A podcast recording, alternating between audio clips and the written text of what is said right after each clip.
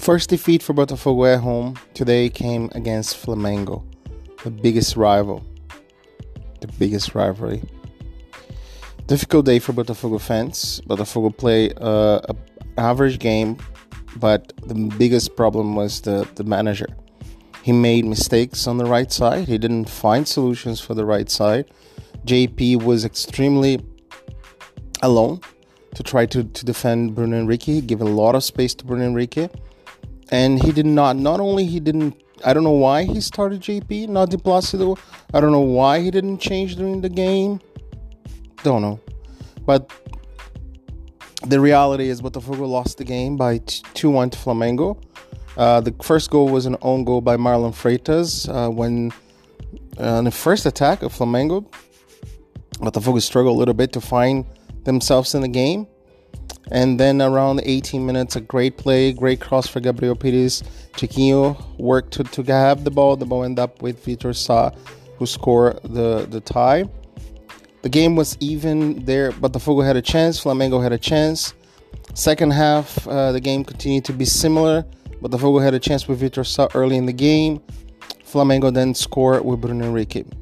Then the game was like all Botafogo in the last few minutes. Botafogo made changes, tried to score, had some opportunities, but did not play a great game. That's the reality.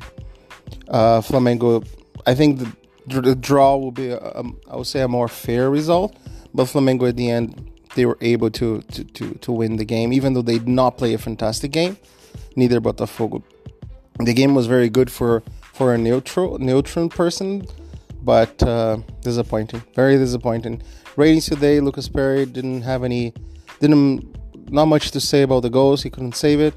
One good save, I'll give him a six. J P, I'll give him a zero. Horrible performance. Marcel, I'll give him a three. I don't know, Wugu is not a starter at this point. I don't know why we don't have the best player playing in that position. Adriel and Vito Costa, I'll give him a five. Average, not as good as usual. Marlon Freitas, I'll give him a three. Very, very poor performance. I think not because of the own goal, but because he missed so many passes. His, I believe, I believe he lost his confidence. Uh, in midfield, Gabriel Pires, I gave him a six. I think it was a good, good performance by him, generally speaking. Second half, he was subbed early in the second half. Don't know why. Uh, Eduardo, I'll give him a four. Another game with a great opportunity he did not take advantage of. Eduardo is a key player for Botafogo, but he needs to take advantage of chances when chances present to Botafogo, to, to himself.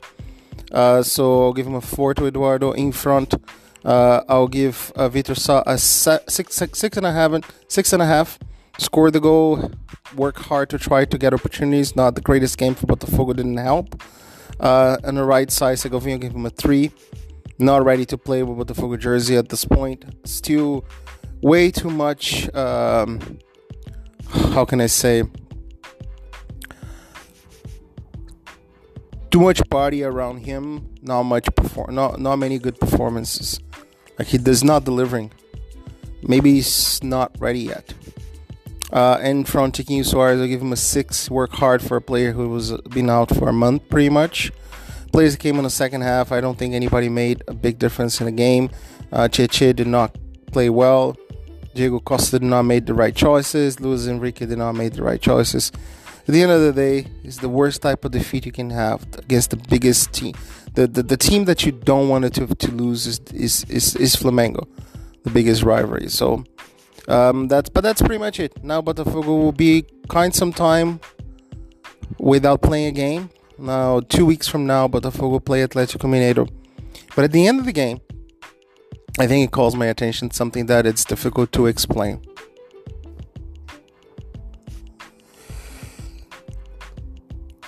The the thing that I see, uh, the thing that I heard from um, Bruno Lage, it's difficult to understand and uh, difficult to put in words. When questioned about the performance and putting this or that player, Bruno Lage completely lost it. Starts saying there's too much pressure, it's too much pressure, he can players can handle if that is the case. Uh, he will forget about the money and he will just leave the club. His position is available. Like the first time you have pressure and the fans support you on Wednesday when we lost and the fans support you today when we lost and the managers pretty much cannot handle the pressure. With all due respect, I really hope Botafogo can get rid of him as soon as possible, because honestly, he, if he can't handle the pressure, he's not in the right place.